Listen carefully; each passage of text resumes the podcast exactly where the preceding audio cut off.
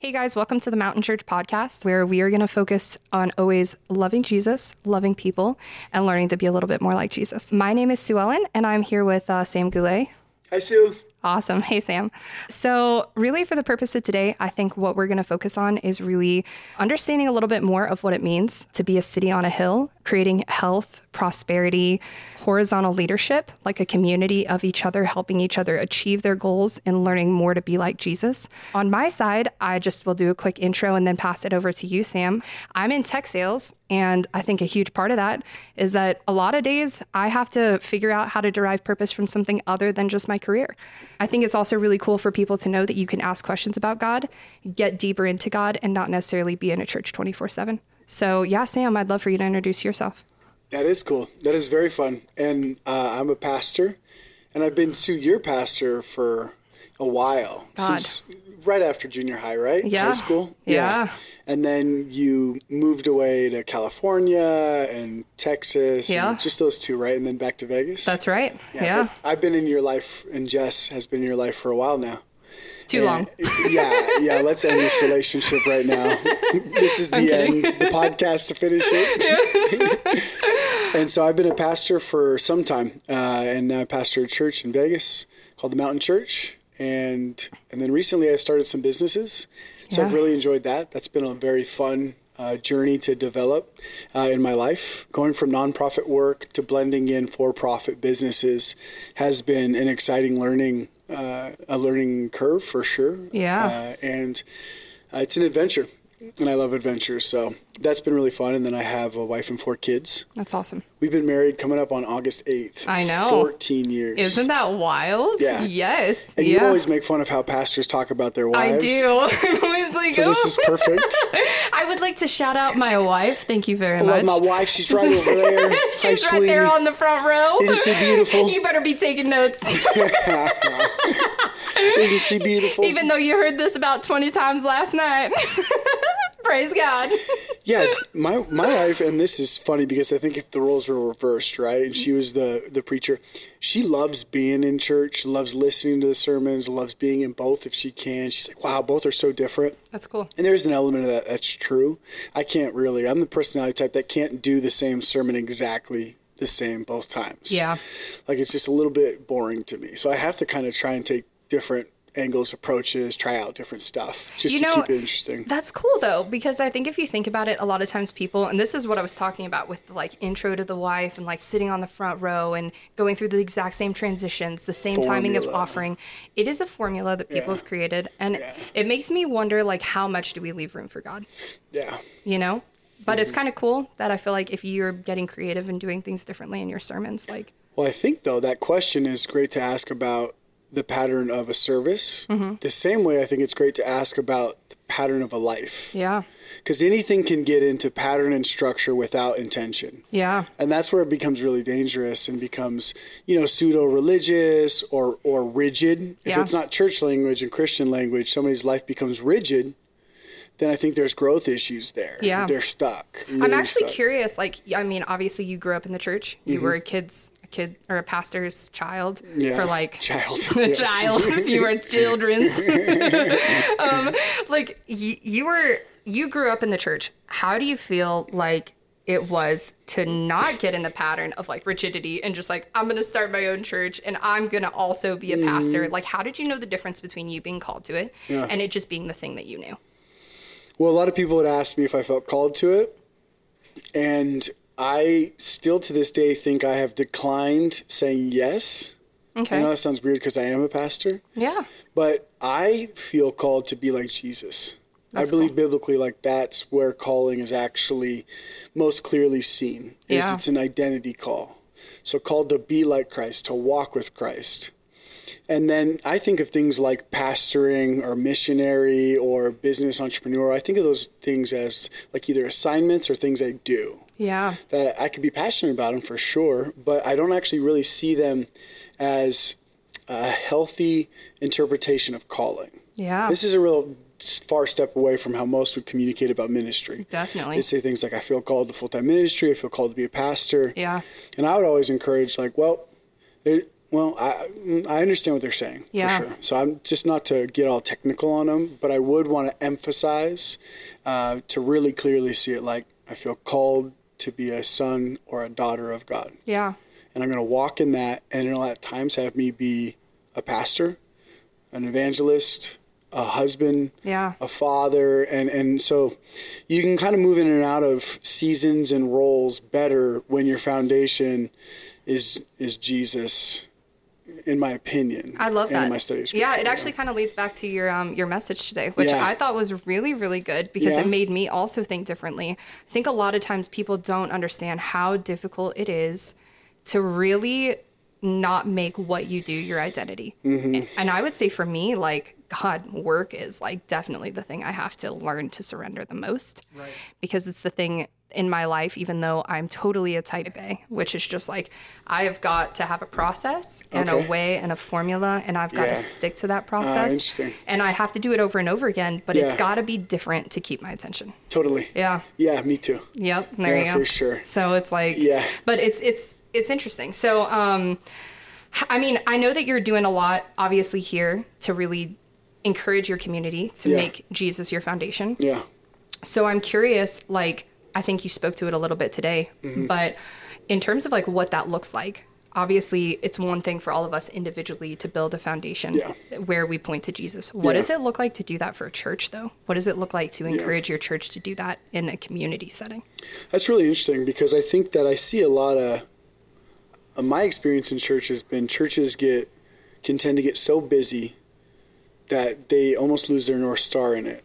Yeah. So you get busy doing something for God, and strangely enough, it, you can in that busyness get disconnected from God, Yeah. and that seems absolutely contradictory, but it, nonetheless, it's very much the case. A lot of people point to like Mary and Martha, Yeah. in that time where Mar- uh, you know Martha was taking care of the house and da, da, da, da, and she was complaining about Mary not doing the same, but Mary was spending time with Jesus. Yeah. So a lot of people point to that story as kind of that tension that exists between doing things for God and then being with God. Yeah. And and that can be a little bit of a challenge to somebody's kind of intimacy and connection to God. And I think that's a, that's what I see as being a great plague to people's connectedness to God. And especially certain personality types. Yeah. Uh, certain personality types, high achievers, ambitious folks, doers. Yeah. They they tend to get really focused on doing stuff, doing stuff, doing stuff, doing stuff. And that's where there's an invitation by Jesus for them to engage in a be still, know that I am God worship. That just So I Does would do I that. would definitely frame you as like a doer. Yeah. So I'm curious, like, how, what in those moments where you feel like, okay, I'm doing a lot. Mm-hmm. How do you know? Okay, it's time for me to like slow down. Let me let me get more and refocus and recenter on God. Yeah, I was talking to a friend about this because they were telling me their pattern was they go about three months and then they have like a burnout month. Yeah. in their work. And I was like, I could really relate to that. Yeah. Like I go hard in the paint, three months, and then there's this like, I don't want to talk to anybody. I don't care about anything. Let's quit it all. Uh, and, that, and it's never actually the case. It's not my true feelings, but that fatigue sets in, and that's a it's a balance that I'm still trying to crack and solve that routine in a you know week in and week out daily basis. Because current pattern is I try, but I really love. I love doing stuff. Yeah. I love building stuff. Yep. I love going hard, like just running hard. I love Yeah. it. It's so much fun to me. Like I, I feel kind of like restless when I'm not like, you know, really Exerting going all of for your it effort. and exerting Yeah. my energy. So then you exert it, exert it, exert it, dump out, dump out, dump out, dump out, and then you're like, well, I need a little bit of a Now I feel. Yeah. and you're like, and it's like almost an emergency. Yeah. I actually heard uh, a, a a video. Mr. Beast talked about his pattern. Okay. He's like, I don't really work in a typical work week, uh, like, you know, nine to five, Monday to Friday, take off the weekends. He's like, I work basically 24 7 for about 10 plus days, and then I crash Yeah. for a day. And then he's like, I'm good the next day. Yeah. And he's like, that's my pattern. And I kind of know it. I plan for it now. I think it's so interesting that even over time, we find that like there's a lot of similarities with people, though. Mm-hmm. You brought up an interesting verse a couple weeks ago in Revelation that was talking about the churches, the two types of churches. Mm-hmm. The one that was doing, but really had less faith, and then the Yeah. one that had more faith and maybe belief and maybe perhaps more more peace and time with God, but but needed the ability to do. Mm-hmm. Right. Um, so perhaps the answer is in community, where we partner with people that are Mm-hmm. that are our opposites. Totally. Yeah. Absolutely. That's a challenge too, right? That is, I mean, I would say um, on on my side, I recently heard this awesome thing that another pastor told me by like an ancient old Whoa, monk. whoa, whoa! You're listening to other pastors. Oh, I know. I know. Did you get permission, or do I, I have did to not. give you permission? I'm or- sorry. this is the way. yeah, this is the- Um, But uh, he said something really interesting, which is act like God does nothing, pray like God does everything. yeah. And I fell in love with that because I realized in my life, I do. I act like God does absolutely nothing because so many times in the church, there are so many people that are just like, I will pray for you. And I think if Mm. anyone has grown up in the church, there's some sense of relatability to that being the equivalent of like a Southern bless your heart. Sure. You know, like, oh, okay, thanks for your. disingenuous. Yes. Yeah. Yeah. Like if you're going to just pray right now, just Yeah. do it. Right. Yeah. That's my mindset. Just do it. Like, Yeah. but I don't think I, I pray like like God does everything. Yeah. And I think it's it's fascinating that if you don't couple the 2 Mm-hmm. then how can you how can you in fact say that Jesus is your foundation? Yeah. So Yeah. I'm curious, what are the hardest parts of your life that you feel like are difficult for you, even as a pastor, to like surrender or to to recenter and remake sure that your foundation and your focus is on Jesus? As a pastor. Yeah. Or Uh, as a, as a person, right? Yeah, kind it almost feels like the two are are slightly different because the pastor is very specific. Like, what's that struggle in there? And honestly, it's pastoring. The part that's a struggle to me, a challenge to me in pastoring, is the continued shepherding in this with the same people. Like my my gifting, I think, is bent more towards evangelism. So I really love I agree. new projects, new people, new connection points, and I'm adding five friends a week. Right? Like that's Yep. kind of my pattern as far as my typical my default is I'm adding more friends. Yeah. And my my default on the other end would be that I'm I'm possibly neglecting five friends at the same time. Yeah. Right? So like that tends to be my my personality's default. Yeah. So the challenge then, because at times that's a neglect of the pastoral role, which would be deepening relationships and building more Yeah. connection, um, being vulnerable in those relationships, being seen and seeing Yes. people that you love, because I do love them. You Yes. know what I mean? And so, um, so that tends to be something where I have to really sacrifice my my default personality motivation Yeah. uh, which would be like, I don't want to be here in the same room with the same people talking about life sometimes. Yeah. You know, sometimes. Like, sometimes I love it. And Yeah. it's deeply meaningful. But I love to, like, oh, hey, what's your name? Oh, Sue. Hi, Sue. What's going on? Where you come from? Oh, tell me about Oh, wow, that's awesome. Well, let's do that together. That sounds like so much fun. And then we're just, and now life has sparked and all this cool stuff. I love it. Right? You bring up a great point though, which is I think a lot of times we we put people in certain camps, which is like you are an evangelist in the church Right. or you are a pastor. So you're going to constantly shepherd the same people or you're Right. going to go to new places and you're just going to constantly Yeah. build new dynamics, give people new words, whatever Yeah. the case may be. But I think it's actually interesting like Jesus did both. He Yes. discipled the 12, Yeah. but he spoke to new crowds. Yeah.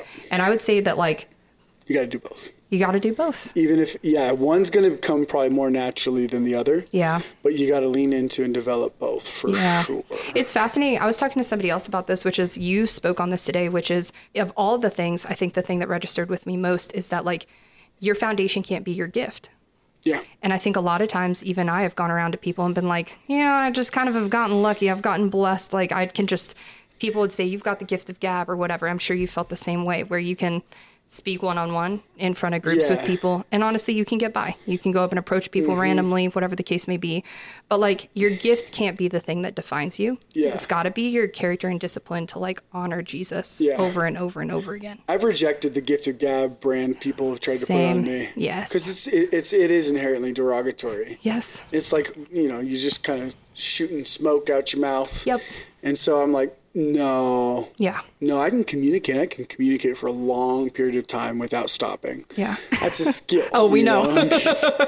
and I can do it in, I think, a crowd engaging way. And Yeah. I understand that skill because communication is just a skill. Yep. So I can understand that. But, you know, my the other parts of me, which is the parts that drives to be genuine, Yeah. authentic, is not saying things just to get people's attention Yep.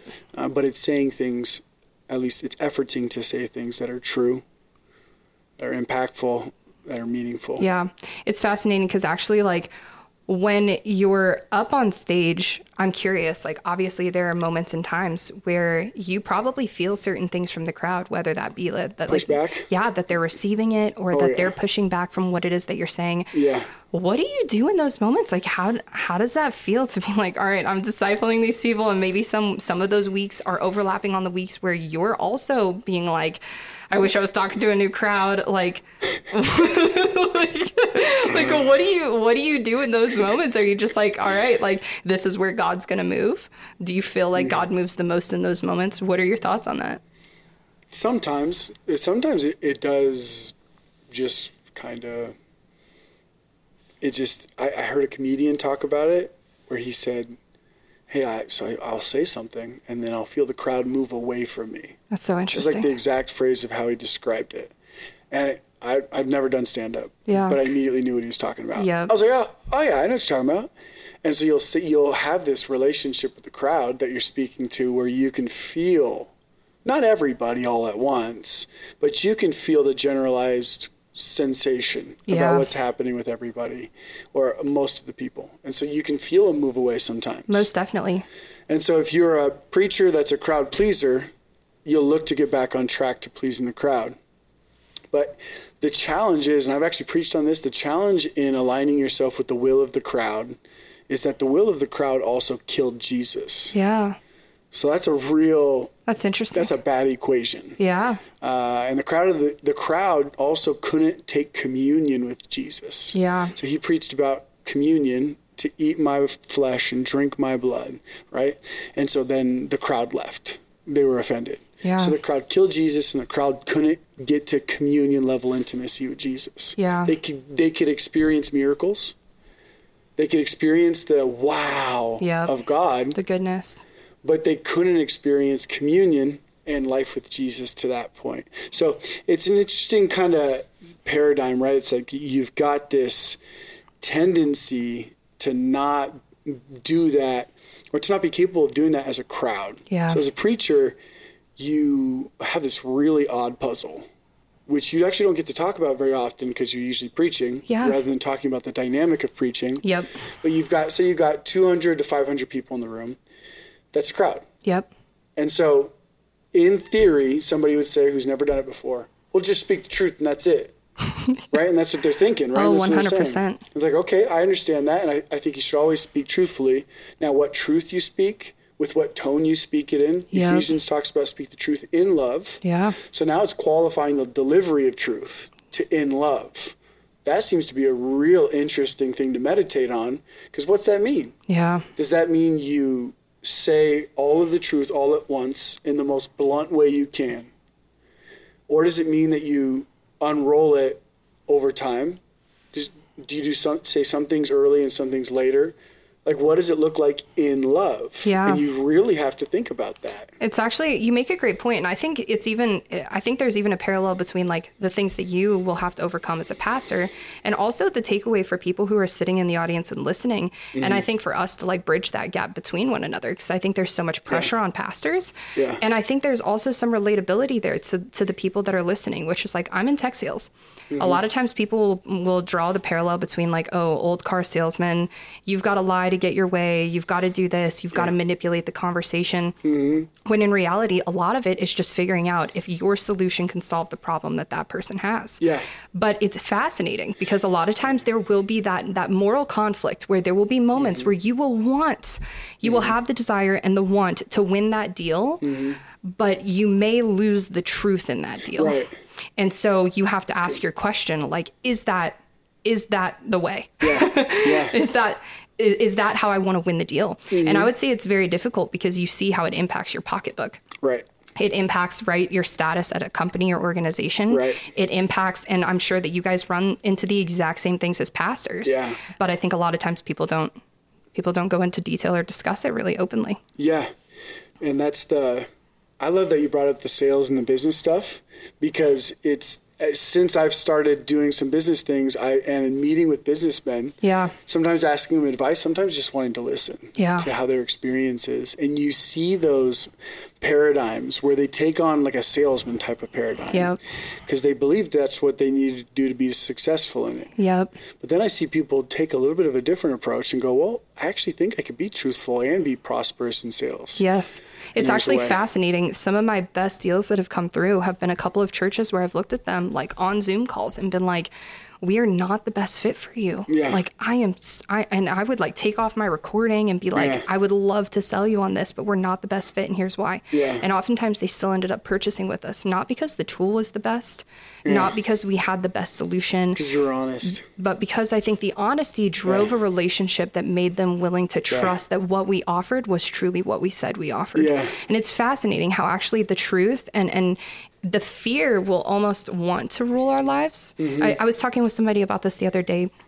I think a lot of people have decisions that they make out of fear, but I think there are very few people, and I would say you're probably one of them, and, and you can agree or disagree, but like I think a lot of your decision making is made out of the things you love more than the things you fear. What was the quote you gave today during the the sermon that your dad and some other pastors used to say, which is Yeah, the reason somebody- that people somebody change? won't change until the pain of staying the same Yeah. is greater than the pain of change. Yeah. I think that's really insightful because I think it's Yeah. true. Many people, they will not seek even from God, Mm-hmm. like criticism or a change of heart or really truly let me surrender because I want to surrender. Mm-hmm. Yeah. And I would say, I mean, I'm sure you've been in that place. Even I've been in that place moments in life Yeah. where like everything has broken, everything has fallen apart, everything has crumbled, the foundation is gone. And I almost went to rebuild on the same things. that was my pattern. Let me rebuild on the same the same level of what I felt or deemed was successful, which is just my career again. Let me rebuild on the idea that I just want a family. I don't really necessarily mind who it's with or what it looks like. Yeah. And I think like we yeah, the importance of like straying from that and and finding that even if we're not in pain and even if we're we don't necessarily feel like we're broken, how do we still surrender to God? Right, because that saying, and I, and I, when I preached, I said, I said, look, I think that that's actually totally nailed the default human condition. Yeah. Most aren't going to change until it's too painful to stay the same. Yeah. I was like, but in the Christian potential in partnership with Jesus, you know, there's scriptures like the kindness of God leads to repentance. Yeah. So it's saying kindness can change you and God's love can change you. So I've kind of noticed that you could be proactive about changing and then in connect to God's kindness and God's love and change. Yeah. So you could pursue change rather than being essentially kind of a passive recipient of change. Yeah, most definitely. I think you're actually doing this kind of within the church a little bit with the concept of city on a hill. I know we we had a conversation and um, you really you spoke to the fact that I think at some point in time you want all of everyone on staff to be volunteers. Like Right. that's a massive change that I feel like is not is perhaps I'm wrong, but is not something necessarily out of pain. Yeah, so all the staffers on church staff right now and hearing this are, are freaking out. Sorry, guys. Uh, how long is this? Uh, well, the idea is, and I and I talk with it, about it with some people, you know, businessmen and stuff. I go, well, the the purity of doing something for Jesus in ministry, I think, can most effectively be realized when that person has financial freedom. yeah. Um, and so that's a that's a hard place to get to. It is. because you have to work hard and for profit. You have to start some businesses. You have to do some things, Yep. right? You have to invest. You have to be smart about your money. Most definitely. You know, you have to own. Yes. And so that path to financial freedom is a challenge, but I think it's worthy pursuit because then you could do the things of the Lord, the Yes. things of ministry, the things of your giftedness, the things that God wants you to do in ministry and church and nonprofit world without having to receive a paycheck. Yeah. Perhaps. And that's an interesting proposition. I think that's the healthiest place Yeah. to get to. It's gonna it takes work. It takes you know thought processes and and then I've wondered at times, well, is this possible from A to Z? So there's some theory there that has to be tested. Yeah. Like, the, can the accountant just account and not get paid? Can the, right? And like you Yes. go down the list and you're like, okay, so pastors, okay, well then, uh, but do you compensate them for when they preach or? So there's some more Right. detailed questions about it, but nonetheless, you don't have to solve all that to kind of set your heart into place of conviction to go, I actually want to work towards financial freedom so Yeah. that I could do these things for free if that's what I choose to do. Thank you so much for tuning in today. Uh, we are going to take a brief cut just so that it's not too, too long, but I hope that you'll join us next week for more.